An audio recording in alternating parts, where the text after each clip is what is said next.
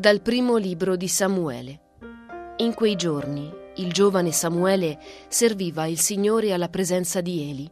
La parola del Signore era rara in quei giorni, le visioni non erano frequenti.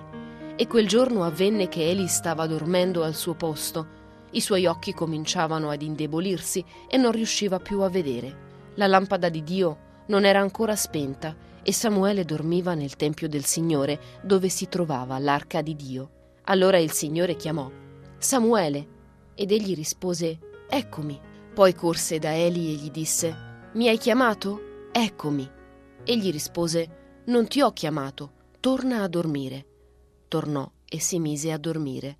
Ma il Signore chiamò di nuovo: Samuele. Samuele si alzò e corse da Eli dicendo: mi hai chiamato? Eccomi.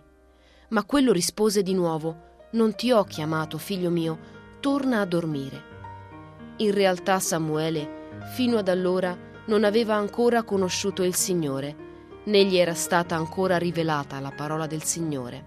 Il Signore tornò a chiamare Samuele per la terza volta. Questi si alzò nuovamente e corse da Eli dicendo: mi hai chiamato? Eccomi.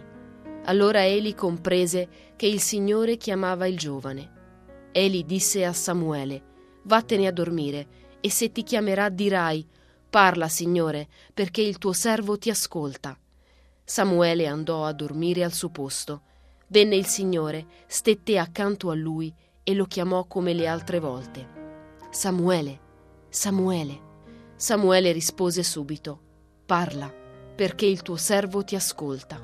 Samuele crebbe e il Signore fu con lui, né lasciò andare a vuoto una sola delle sue parole.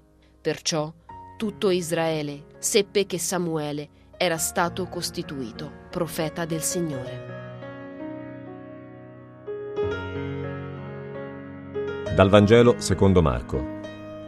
In quel tempo Gesù, uscito dalla sinagoga, subito andò nella casa di Simone e Andrea, in compagnia di Giacomo e Giovanni. La suocera di Simone era a letto con la febbre e subito gli parlarono di lei.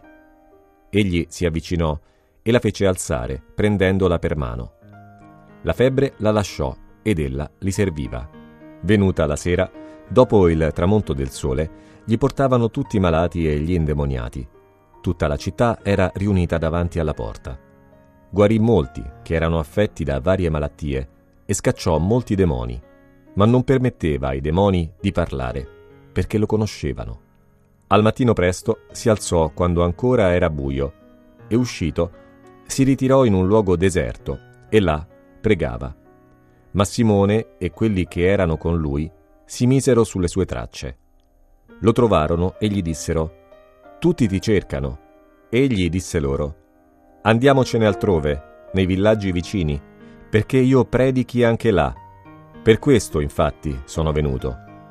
E andò per tutta la Galilea, predicando nelle loro sinagoghe e scacciando i demoni.